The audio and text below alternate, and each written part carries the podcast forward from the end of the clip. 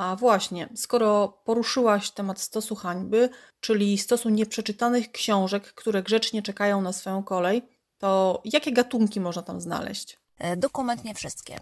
Może najmniej licznie będzie reprezentowana fantastyka, bo mm, po ten gatunek sięgam e, najmniej chętnie, ale już na przykład dystopię mm, bardzo lubię. Będą tam książki od prozy e, literatury pięknej, obcej i polskiej przez literaturę obyczajową po romans i kryminał. Będzie też sporo non-fiction. Będzie też sporo y, klasyki literatury światowej, y, zaległej, y, takiej, którą każdy wykształcony człowiek powinien w życiu przeczytać, więc nawet teraz wstyd mi jest, się przyznać, jakich tytułów nie czytałam. E, jeśli chodzi o autorów, to na stosie hańby mam po stronie non-fiction na pewno tę białą książkę e, Yuvala Noaha Harariego, bo tę czarną Homodeus czytałam. Bardzo lubię tego historyka. E, lubię też biologa, prymatologa Franza de Walla. Mam jedną z jego no, ładnych paru wydanych w Polsce książce, książek jeszcze do przeczytania. Robin Dunbar, Dunbar to jest biolog ewolucyjny. Też jeszcze mi jego książka została do przeczytania. Mam zaległą tajemną historię Donetart, bo Szczygła kocham całym sercem, więc chciałabym to przeczytać. Mam oczywiście zaległe, dużo zaległych książek z literatury komercyjnej, bo wielu książek moich bardzo ulubionych autorów, takich urlopowych autorów, takich jak Guillaume Musso, czy Christine Hanna, czy, czy Colin Hoover, to nie wszystkie czytałam, więc na pewno będę chętnie też e, na emeryturze, jak już sięgnę potem do hańby, to będę przeplatać e, klasykę światową e, Colin Hoover. Nie czytałam jeszcze ksiąg Jakubowych. Jest mi wstyd z tego powodu, bo, bo wszystkie inne książki naszej noblistki Olgi Tokarczuk już czytałam, tej jednej nie. No i mam jeszcze na stosie hańby mm, dwie książki Jakuba Małeckiego, Rdzej i Dygot, a to jest ostatnio mój y, absolutnie ukochany pisarz. A skoro mowa o autorach, to nasunęło mi się takie ciekawe pytanie. Załóżmy, że masz możliwość wyjazdu na weekend w jakieś zaciszne miejsce, gdzie możesz czytać i tylko czytać bez przerwy do upadłego.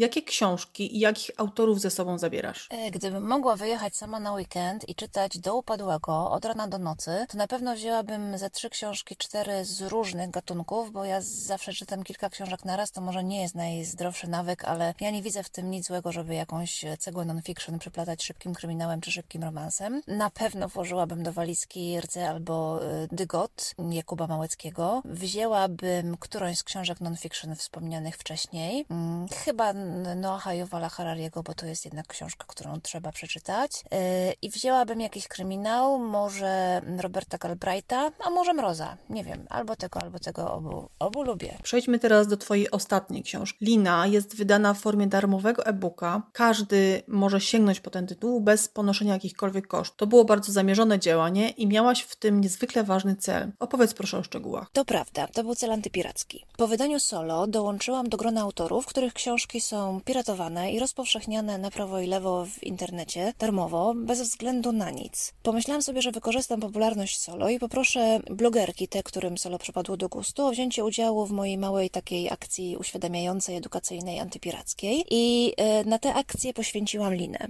Oddałam ją e, za darmo. Legimi.pl, dystrybutor e, e-booków i audiobooków, można tam pobierać książki w formie downloadów oraz w programach abonamentowych, zamieściło moją linę w dziale darmowe e-booki. Każdy może sobie ją stamtąd pobrać za darmo na, na, na swój czytnik, przeczytać, jeśli, jeśli, jeśli lubi, a na końcu mm, natknie się na posłowie, w którym wyjaśniam, jak działa prawo autorskie i na czym tak naprawdę polega to piractwo. No właśnie, czym tak naprawdę jest prawo autorskie i jak należy je interpretować? Otóż istotą prawa autorskiego i najbardziej fundamentalnym prawem autora jest prawo do decydowania o swoim dziele. O tym, czy zostanie ono wydane, czy pozostanie w szufladzie, czy będzie wydane pod nazwiskiem czy pod pseudonimem, czy darmowo, czy odpłatnie. To są najbardziej niezbywalne autorskie prawa osobiste i majątkowe. I tymi prawami nie może rozporządzać nikt poza autorem. Więc jeśli ktoś moją książkę rozpowszechnia w sieci wbrew mojej woli, to wchodzi, wkracza w moje prawa, tak to się nazywa w języku prawnym. Innymi słowy, no gwałci moje prawa narusza, mam prawo go za to pozwać do sądu. W przypadku Solo nie podjęłam decyzji o y, darmowym opublikowaniu książki. Ta książka została wydana przez komercyjnego wydawcę, miała cenę na okładce, a jednak ktoś wrzucił ją do sieci za darmo, po to, żeby inni mogli za darmo pobierać i czytać. Ja to odbieram nie tylko jako łamanie prawa, ale również jako akt hejtu i przemocy względem mnie, a także wszystkich tych osób, którzy nad moją książką pracowali, nad jej wydaniem i, i wydrukowaniem, wypromowaniem i sprzedawaniem. I teraz y, w jaki sposób darmowe wydanie Liny ma pomóc w walce z piractwem? Tak? To się wydaje trochę sprzeczne z logiką, bo przecież no, mówimy tutaj o prawie autora do, do wynagrodzenia. To jest bardzo proste. Jeśli posłuchacie piratów, to prędzej czy później padnie ich koronny argument. Ich koronnym argumentem jest to, że książki są za drogie. No więc wydając książkę za darmo, wytrącam im tę broń z ręki, tak? Zwracam uwagę na to, że książka jak żadna inna własność, niestety i stety, nadaje się do, mm, do pożyczania, do udostępniania innym. Przecież y, można korzystać z bibliotek, wypożyczać książki z bibliotek publicznych całkowicie za darmo. To jest całkowicie zgodne z prawem. Biblioteki działają na public lending right, to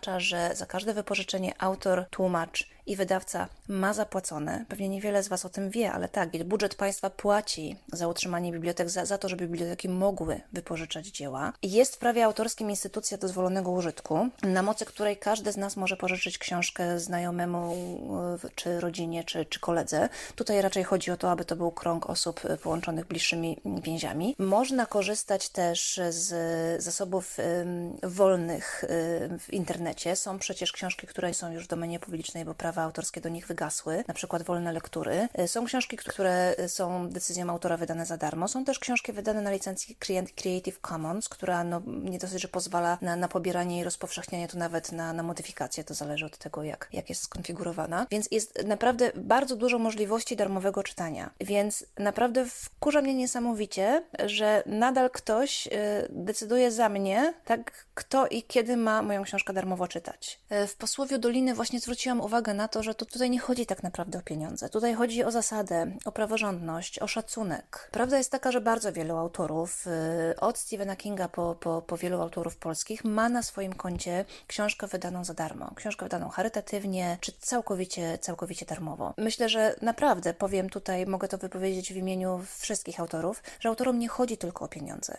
To piratom chodzi tylko o pieniądze i dlatego kradną.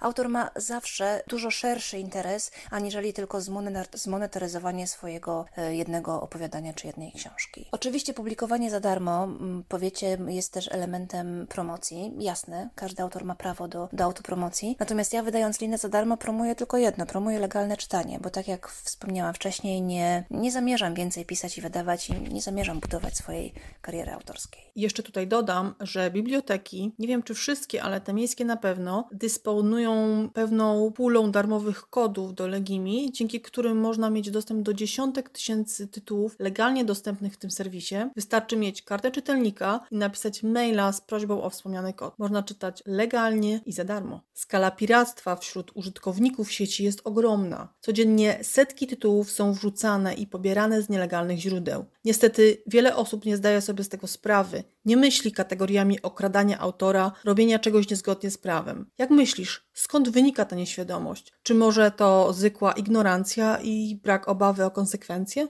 Mm, od razu powiem, że nie ma świeżych danych liczbowych dla rynku polskiego. Ostatni e, duży raport pochodzi z roku 2017, to jest raport Deloitte'a, który podał w danych liczbowych wszelkie aspekty e, piractwa internetowego w Polsce dla wszystkich dziedzin wydawniczych, zarówno jeśli chodzi o produkcję filmową, muzyczną, jak i e, książkową. No więc nawet jeśli od tego raportu minęło 5 lat, to chyba nie ma co się łudzić, że sytuacja uległa znacznej poprawie, ponieważ możemy się też wesprzeć E, raportami Unii Europejskiej, instytucji mm, prawnoautorskich Unii Europejskiej, które takie raporty publikują co roku i z tych raportów wynika, że w okresie pandemicznym troszeczkę piractwo elektroniczne mm, wzrosło. E, no więc jeśli nawet od raportu to minęło 5 lat, a te, te 5 lat to jest też okres dość prężnego rozwoju modeli abonamentowych i streamingowych, które no bardzo poprawiają dostęp, tani dostęp do treści, no to jednak zacytuję Wam te liczby, bo one działają na wyobraźnię.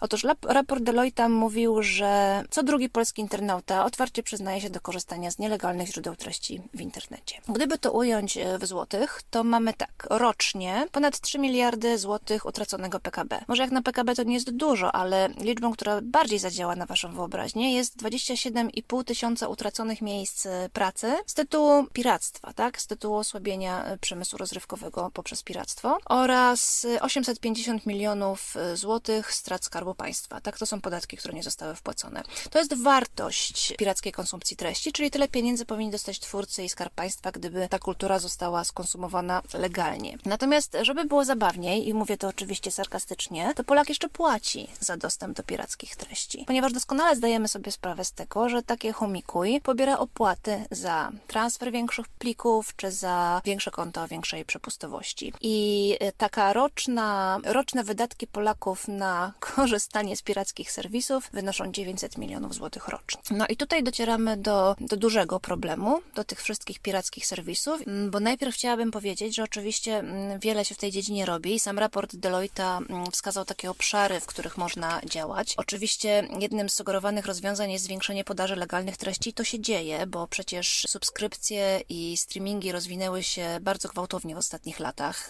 Myślę tutaj w naszej działce książkowej to jest przecież Legimi i, i Empik Go. Raport Deloitte sugerował też stworzenie takiej krajowej bazy stron internetowych, za pośrednictwem których najczęściej dochodzi do naruszeń prawa autorskiego, tak żeby nieświadomy internauta mógł sprawdzić, czy czasem nie narusza prawa. Oczywiście y, wskazuje też na edukację społeczną, ponieważ proszę sobie wyobrazić, że 39% respondentów jest nieświadomych faktu, że narusza prawo autorskie. Nie wie, że wrzucając y, film albo książkę do internetu narusza czyjeś prawa. To jest ta liczba, w którą mnie najtrudniej jest uwierzyć. Oczywiście dużo też można zrobić w, w obszarze legislacyjnym, zwłaszcza w odpowiedzialności mm, hosting e, providerów. No i tutaj wracamy do tych, do tych e, serwisów, za pośrednictwem których dochodzi do masowego mm, łamania prawa autorskiego i z którymi tak naprawdę niewiele można zrobić. No bo w Polsce synonimem piractwa jest no już wspomniany e, wcześniej mm, serwis z gryzoniem w nazwie. On wielokrotnie był pozywany przez różne organizacje, przez Stowarzyszenie Filmowców Polskich, przez Polską Izbę Książki, chyba ZAIKS też, przez różne mniejsze organizacje, ale również przez taki amerykański odpowiednik ZAIKS-u, czyli Amerykańską Organizację Zbiorowego Zarządu Prawami Twórców. Te procesy nie doprowadziły do rozstrzygnięcia, jeszcze się toczą. Nie ułatwia sprawy to, że Homikuj e, zmieniło siedzibę z Polski na Cypr, Limassol, a, a później już w ogóle poza europejski obszar e, na Belize. E, po drodze też zmieniło właściciela. No ale zasadniczą sprawą jest to, że serwis w zasadzie nie narusza prawa, tak? Serwis nie poczuwa się do odpowiedzialności za naruszenie prawa, ponieważ prawo naruszają jego użytkownicy. Kiedy w 2012 roku Polska Izba Książki nazwała Chomikuj pirackim serwisem, to prawnicy Chomikuj pozwali Polską Izbę Książki o naruszenie dóbr osobistych, o zniesławiające nazwanie go pirackim serwisem, bo to nie jest serwis piracki, to jest po prostu mm, dostawca przestrzeni, dostawca dysku. Piratami są jego użytkownicy. Oczywiście zakładając konto na, na każdym takim serwisie, no podpisujemy regulaminy, w których jest napisane, że treści zamieszczone w naszych chomikach powinny być e, legalne, ale po pierwsze kto to czyta, po drugie kto to respektuje. Trzeba też oddać takim serwisom właśnie jak YouTube, czy Chomikuj, czy nawet CDA, no bo oni w przeszłości też mieli tego typu problemy, ten serwis, serwis filmowy, że bardzo sprawnie procedują e, zgłoszenia o naruszeniach. Ja wiele razy zgłaszałam naruszenia e, na Chomikuj czy na YouTubie i te, te pliki pirackie są dość sprawnie usuwane. Natomiast jeśli chodzi właśnie o te problemy legislacyjne, to no po pierwsze, nie doprowadzono do rozstrzygnięcia mm, spraw sądowych przeciwko chomikuj, choć w innych krajach analogiczne sprawy z analogicznymi serwisami były doprowadzone do końca. A po drugie, dużą trudnością jest pozywanie poszczególnych internautów, poszczególnych użytkowników, którzy rozpowszechniają tak, na swoich kontach pirackie treści. Y, można to zrobić. To jest procedura bardzo skomplikowana. Jeśli chodzi o chomikuj, to w tej chwili już niemożliwe właśnie z tego względu, że ma, że ma siedzibę w Belize, ale jeszcze 5-6 lat temu sama asystowałam w takiej bardzo dużej akcji pozywania internautów tak naprawdę, czyli mm, wysyłania mm, zawiadomień i propozycji ugody za naruszenie prawa autorskiego tych internautów, którzy przez Homikuj oraz przez Torrenty rozpowszechniali książki i audiobooki. Ta sprawa się bardzo szeroko poniosła po sieci. Myślę, że do tej pory można jeszcze znaleźć na różnych forach różne wpisy. Zostało to uznane za copyright trolling, ponieważ, tak jak mówię, osobiście w tym uczestniczyłam, to mogę z całą stanowczością stwierdzić, że to nie był żaden copyright trolling, to było absolutnie legalne działanie w imieniu wydawnictwa, dużego polskiego wydawnictwa, które miało wszelkie prawa do tych treści, więc ta sprawa jakby troszeczkę czarnego PR-u przyniosła wydawcy.